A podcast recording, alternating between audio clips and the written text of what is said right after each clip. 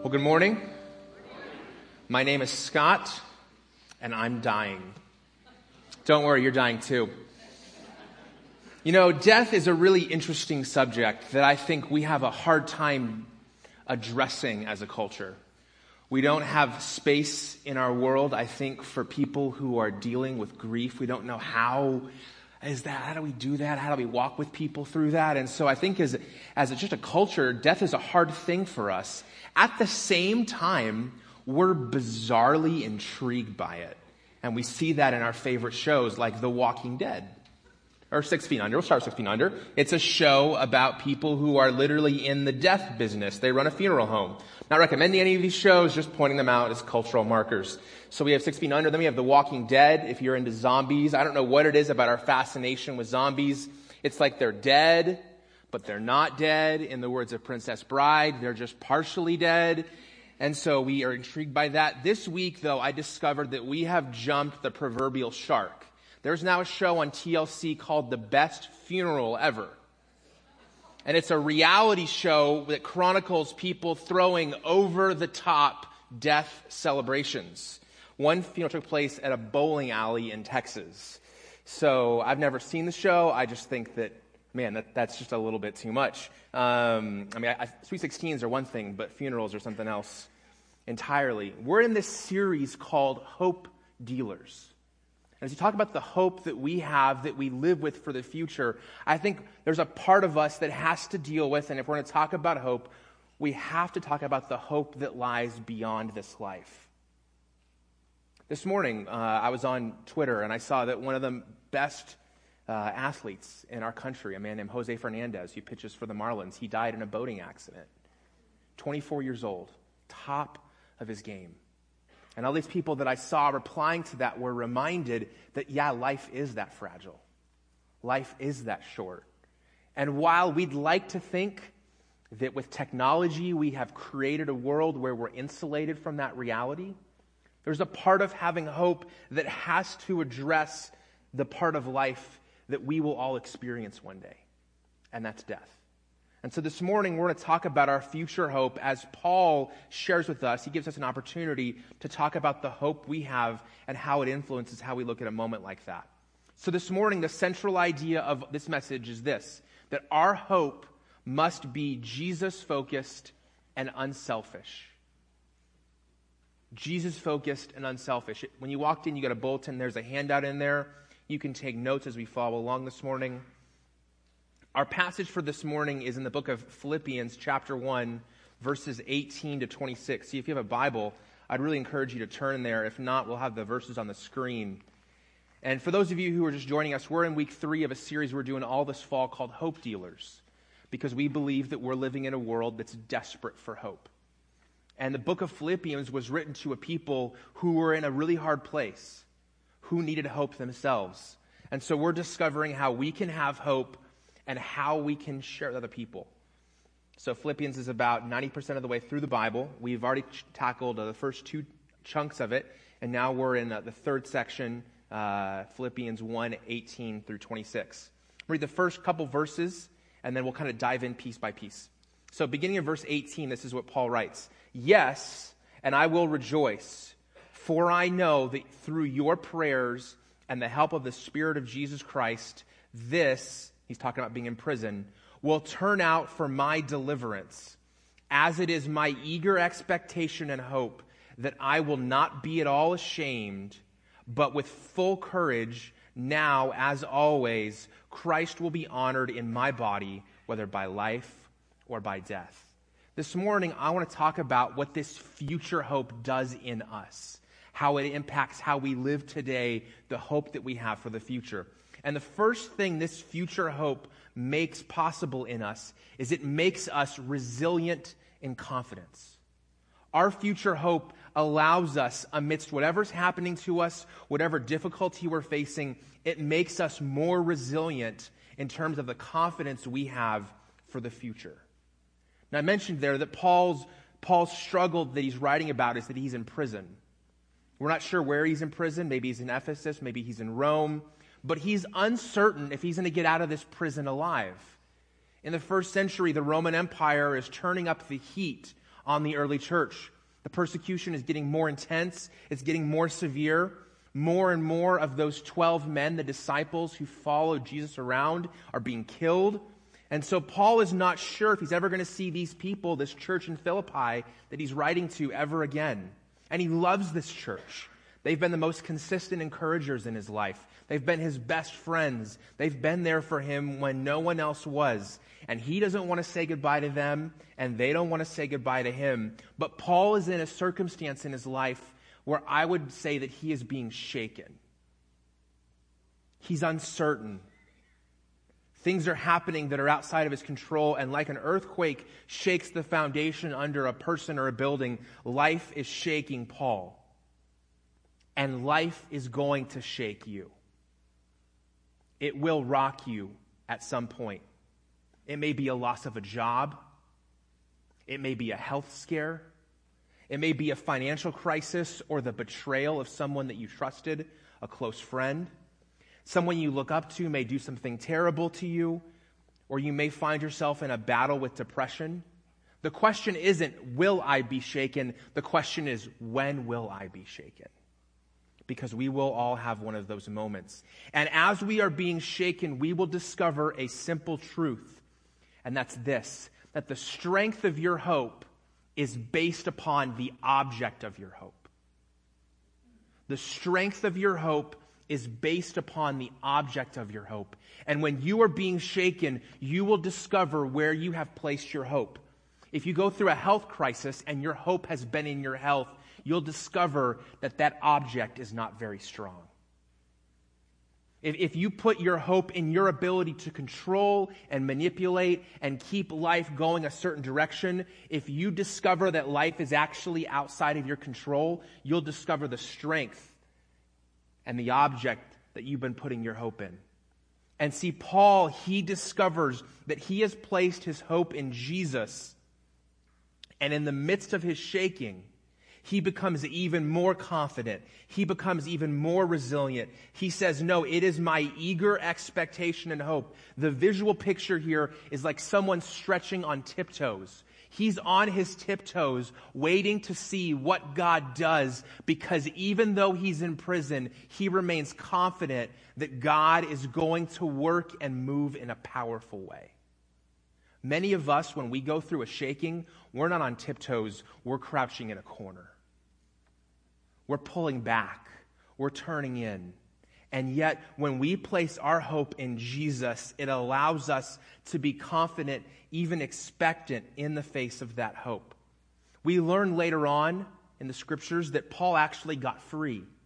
At the end of Acts and in 2 Timothy, we find signs that he was ultimately released. Church history tells us that he later visited Philippi again. He went on to share the gospel in what we know as Spain today, but ultimately, Paul was imprisoned a second time and ultimately he was killed for his faith. But in this shaking, in this moment, his hope in Jesus allows him to be even more resilient. Question for you if you're being shaken today, are you becoming more or less resilient? If you're being shaken today, are you becoming more or less resilient? That probably has less to do with the quality of who you are as a person and it has more to do with the object of your hope that allows you to sustain amidst the shaking. Paul continues with one of the most famous verses in this whole book of Philippians, in verse 21.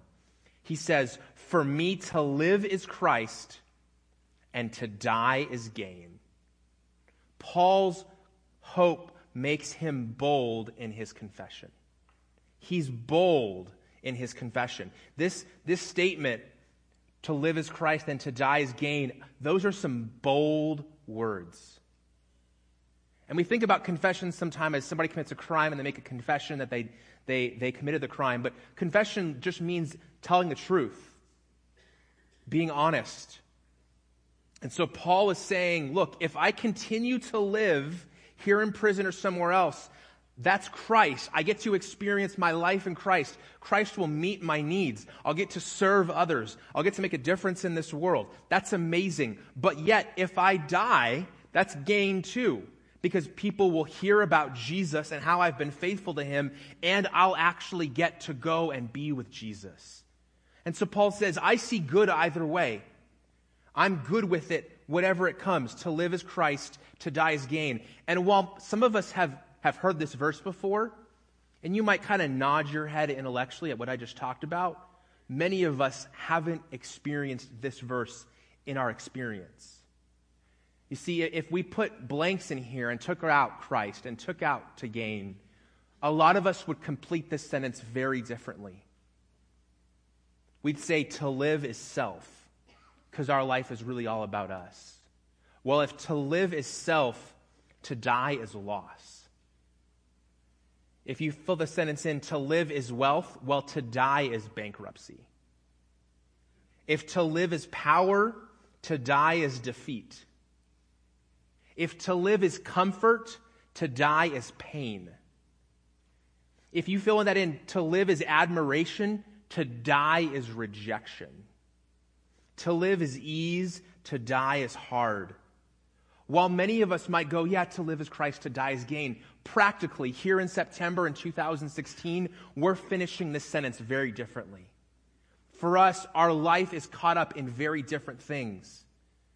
And we don't see to live and to die as equal or okay or both desirable. No, for us, we're really caught up in this life. And we don't want to see death come because it means the loss of the thing that we value the most that our hope is in. No, Paul, his hope, his daily hope, and his future hope are so Jesus focused that he's good either way. So let's talk about heaven. I'm not sure we talk about heaven enough in the church. Now, there's a lot of, there's a long list of things we don't talk about enough, but we can't talk about all those. That's why we don't talk about them. But I, I love how my generation uh, has become more passionate, has become more committed about changing the world. I, I love that we're more aware of the fact that a billion people don't have access to clean water. I love that we're aware of the fact that there are more slaves on planet Earth today than there have ever been in human history. I love that we're aware of the crisis that's happening when it comes to fatherlessness and orphans in our world. But I don't hear enough from my generation about heaven. I don't ever talk to my friends about heaven. I'm not sure a lot of us even want to go there right now because we're so caught up in this life. And that's probably a problem, right? I mean, if you never think about heaven, if you never think about being with God, if that's not actually something you desire, if you're all caught up in the first half of that sentence, to live is blank, that's a problem. And so while I love the fact that my generation has gotten so involved in making our world a better place and bringing justice and healing to our world, we have to recognize that we won't always be here and we have to long for Jesus. On the other side, I hear a lot of people talking about heaven who are older. Tons of talk. Heaven is going to be the place where I'm no longer in pain. Heaven is going to be the place where I no longer have to take 37 pills a day. Heaven is going to be the place where I can be reunited with that person that I love. Heaven is going to be the place where the world isn't screwed up anymore. And we talk about all those things, you know what's missing in that discussion? Jesus. And if you're always talking about heaven, but you never get around to Jesus, that's just as much a problem as not talking about heaven at all. Because if your vision of heaven functions without Jesus, that's not heaven. And so Paul isn't saying, I'm looking to die. He's saying, no, I'm alive to Christ. And if I get to be alive to Christ in this world or alive to Christ in the next, if I get to make a big deal out of Jesus in this world or make a big deal out of him in the next world, I don't really care because I am obsessed and focused with Jesus and he is everything to me. And I think many of us have heard that, but our experience is far from that. And so when we put our hope in Jesus now, as we look to the future, it allows us to become more bold in our confession and our belief in Him. Paul wrote these words in Romans chapter 6. He said, For the death he died, that's Jesus. Jesus died to sin once for all. but the life he lives, he lives in God. So you also must consider yourselves dead to sin and alive to God in Christ Jesus. It's not that we confess with our mouth that we believe in Jesus, it's that he has brought us to life, and that life leads us to live boldly. So this morning in your bulletin, when you walked in, there's an index card. And this week, what I want you to do is I want you to memorize this verse, Philippians 1:21. To live is Christ, and to die is gain. I gave you the card so you can write the verse down, which we believe helps you remember it more so you can post it somewhere. And my goal with this verse and these verses is not that you can recite the verse back, because many of you already know this verse. My goal in you memorizing it and spending time with it every day is that the gap between nodding your head to the verse and your experience of the verse would narrow. This, this wouldn't be just a verse you go, okay, yeah, to live as Christ, to die as gain. Okay, cool, moving on. No, no, no. Not moving on if there's a giant gap between what we know and how we live. And I hope this verse messes with some of you this week. That you recognize that, man, I'm not living for Christ. And when it comes to death, I don't view that as gain. I'm just going to leave that there, unresolved, because I think some of us need to lean into it. Paul continues in verse 22. He says, For if I am to live in the flesh, that means fruitful labor for me. Yet which shall I choose? I cannot tell. I'm hard pressed between the two. My desire is to depart and be with Christ, for that is far better. But to remain in the flesh is more necessary on your account. This hope that Paul has and this hope that we have, it can make us discerning in conflict. It can give us the ability to discern when we are confused or uncertain. Paul uses a word to describe himself. He says, I'm hard pressed between to live and to die. I'm hard pressed. This idea that he's feeling this pressure to be pulled in multiple directions. You know, we use the phrase, he's between a rock and a hard place.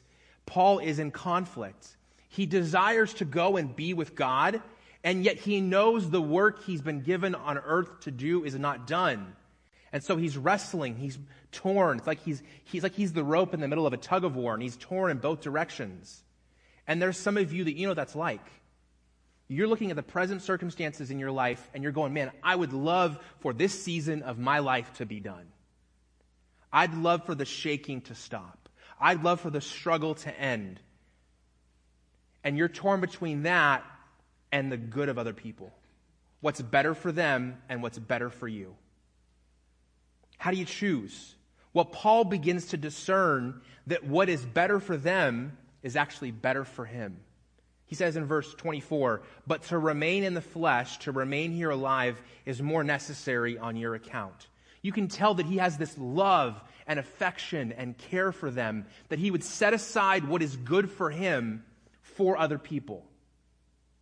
That's, that's counter to the way we live humanly. It's maybe counter to the way that many of us live as Americans.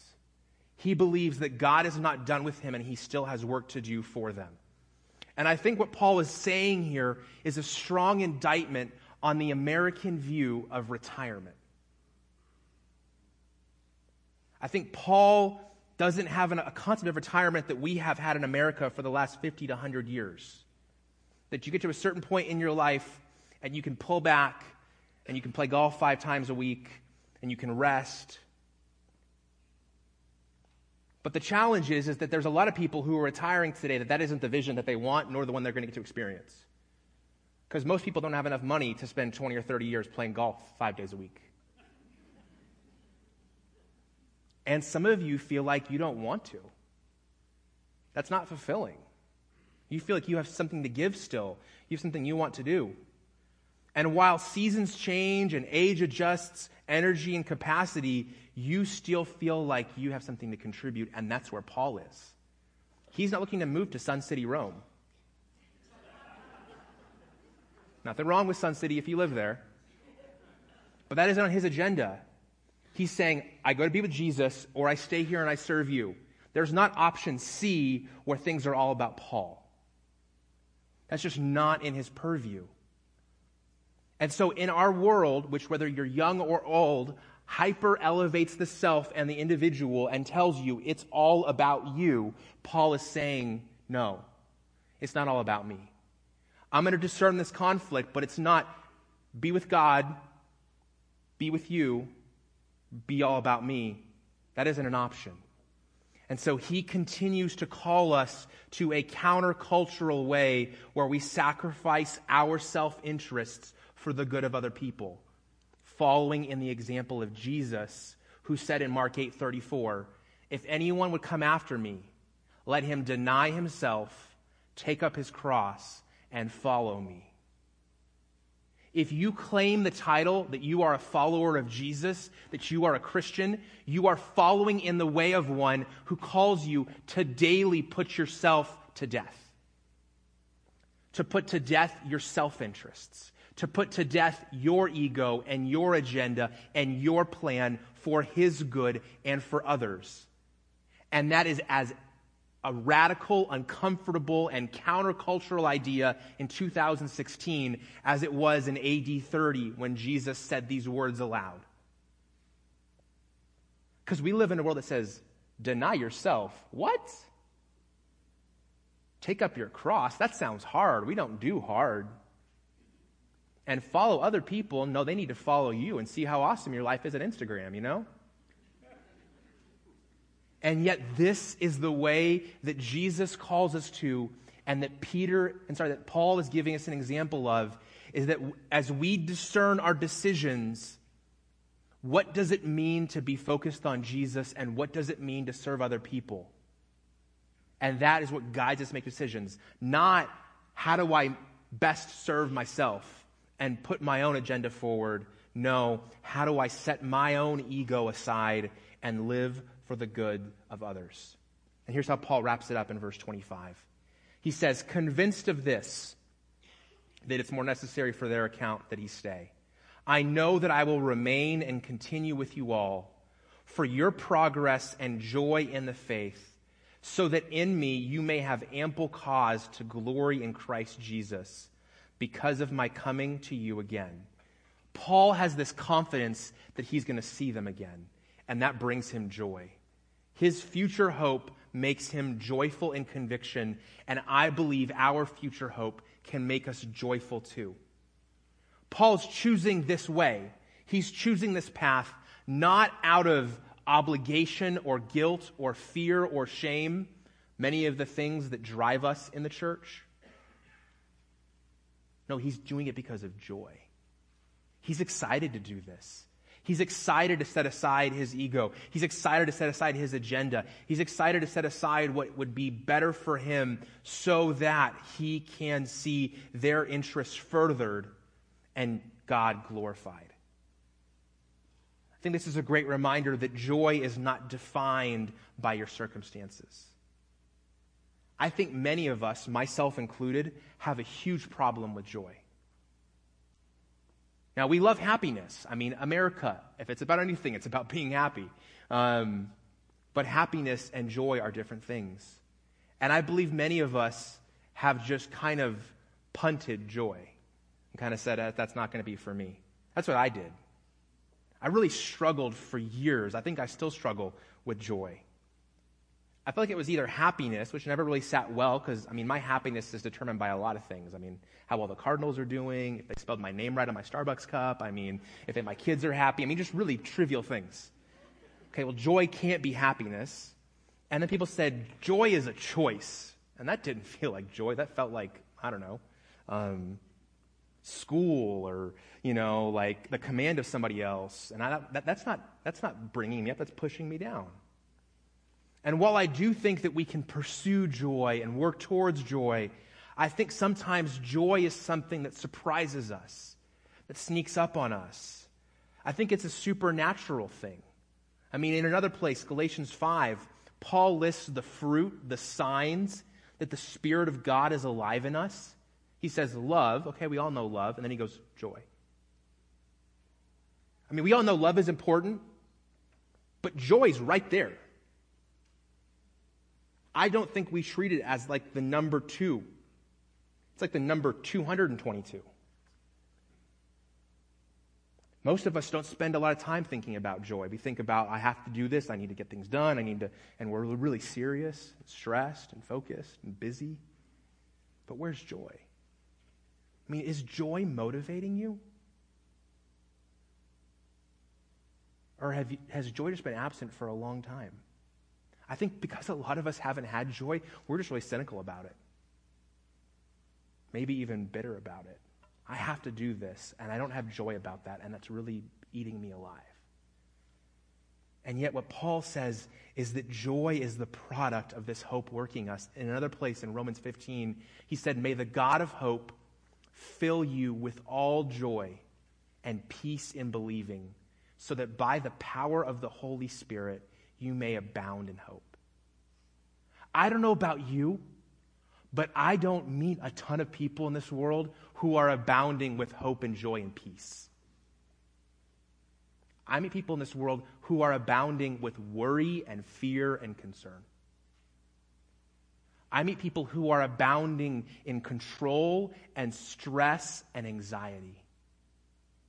And Paul is saying that as we fix our hope on the object of Jesus, that God will fill us with joy and peace so that we abound, we overflow. If you can imagine a cup being filled and you leave the sink on it just overfills, that we are abounding and overflowing with hope. When you put your hope in Jesus, and you have a relationship with Him, He allows you to be filled to overflowing with hope and joy and peace. So this isn't a sign to go, okay, this week I need to work hard at being hopeful and joyful and peaceful. No. If you work at it, it's not the work of God in you. I did my whole grunting thing a couple weeks ago. I'm not going to do it again because some of you thought it was weird. But, but the fruit of God working in us is not us willing it. It says it's the God of hope who fills you, and by the power of his Spirit, you abound. It's God at work in you, not you willing yourself to that. The thing that we do is we focus and place our hope in Jesus.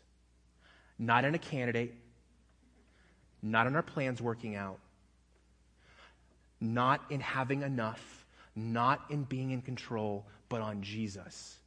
And as we center our focus and our hope on Him, and we concern ourselves with serving and giving ourselves to other people, He promises that He will make us abound in hope. So I have some next steps for you this week. Things I'd encourage you to do as you process this text and this message, either in our groups or on your own. And the first one is assess the foundation of your hope. Assess the foundation of your hope. See, it's so important, if you've lived in Southern California and you know this, to assess the foundation before the earthquake. Assessing the foundation after the earthquake is basically just a useless, futile act because the shaking has already come. You will be shaken. So, where is your hope placed? So that you place your hope in the right place, that when the shaking comes, your hope can sustain you. The first thing you have to do is assess the foundation of your hope. The second thing is to discover or rediscover your life in Christ. I put both there because for some of you in this room, you've never given your life to Christ, and so this whole discussion just sounds a little bit weird to you if you've never discovered that the one who created you intended for you to live a life in Him, alive to Him, free from guilt and fear and shame, then you're never going to get to the point that Paul got to. So you need to discover a life in Christ. And this morning we could help you do that. Others of you, you you've discovered a life in Christ, but along the way you got caught up in the life that you wanted to live. And so you're not, live, you're not living fueled by grace, you're living fueled by guilt and hard work and trying to earn God's love. And you need to abandon that and rediscover your life in Christ. You see, you'll never say to die is gain if you don't first say to live as Christ. When you can discover that to live is Christ and that you are alive in Him and that He gives you life as it comes and as your needs come, He meets those needs, then along the way, as you say, you know what, to live is Christ, then eventually you'll get to, you know what, to die is gain. But you'll never get to the second half unless you discover the first half. And third, the third step, look for a purpose bigger than yourself.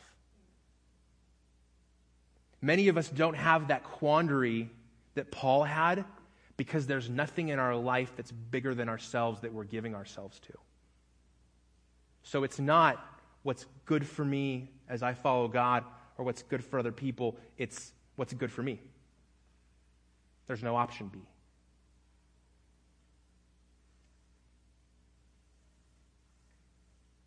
One of the most common questions I get as a pastor is Scott, how do you know God's will for your life?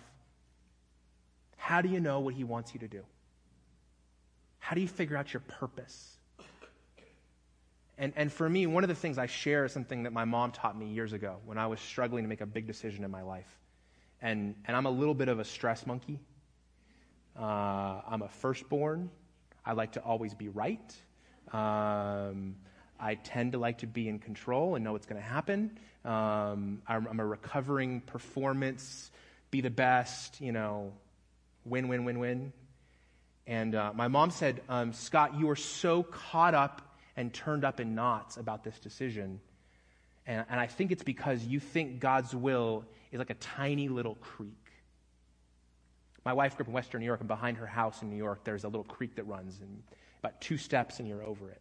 It's really easy to miss if you weren't looking for it. And many of us think that God's will is like that. I mean, if we don't do all the right things, we're just going to miss God's will and be totally screwed, you know? And so we're just caught up in knots and turned up in, I mean, ah, I'm going to I'm going to screw up my life. God's in charge, but I'm going to screw up my life, you know? And she said, Scott, God's will is not a tiny little creek, it's a mighty river. It's not this tiny little thing that if you misstep a little bit, you're just going to miss it entirely and ruin everything. She said, We just went to Louisiana to visit your aunt and uncle. She said, We drove over the Mississippi River. It took us five minutes at 55 miles an hour to drive over the river. It's huge. She goes, That's God's will. It's much more powerful and bigger than you could ever imagine. And so, for you, as you look for a purpose bigger than yourself, the two barriers of the river are is this about Jesus? And is this focused on the good of other people? And if it's in those boundaries, I think there's a lot of room. But if it's about you and your own interests, I think it's outside the river.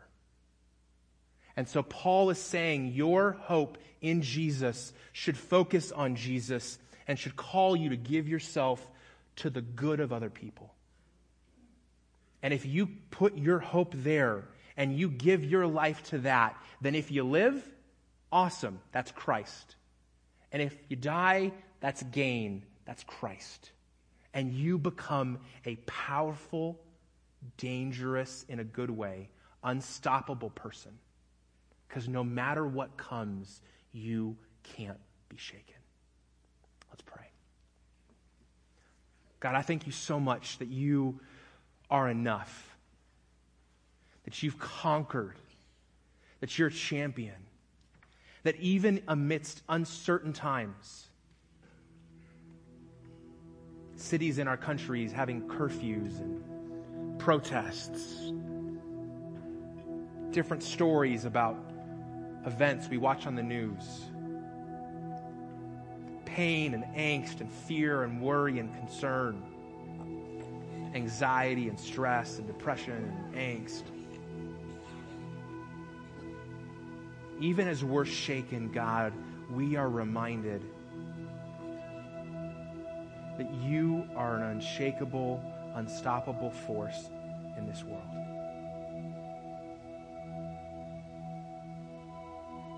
You were there when we were formed.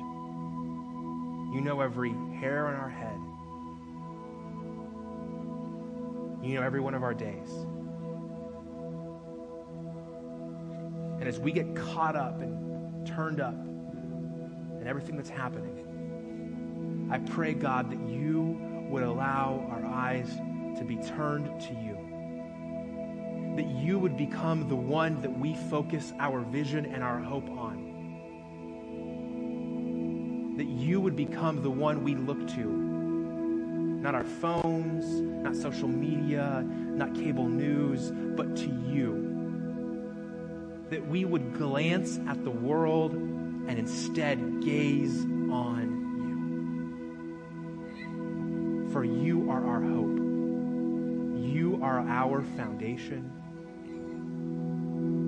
And God, we pray that you sustain and carry us even through the hard days and the shaking.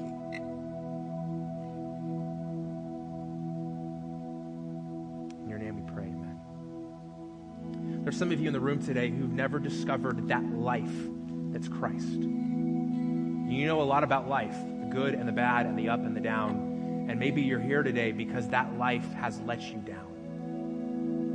This morning, we're going to have some of our prayer partners up front, and they would love to talk and pray with you about where you are in life. And if you're interested, they would love to share with you about the hope that I have just described that Paul speaks to, that is found in Jesus Christ, who came and gave his life for you that you might be able to live. There's others of you that are going through something hard, and you just need to come forward and pray. We'll have people here who can pray with you. We chose this song today because for years and decades, across generations, it's been a reminder of where we place our hope and of the sustaining power of that hope. Would you stand and sing with us this morning? Thank you for listening to the audio from Cornerstone Church in Prescott, Arizona. For more information, visit us online at www.prescottcornerstone.com.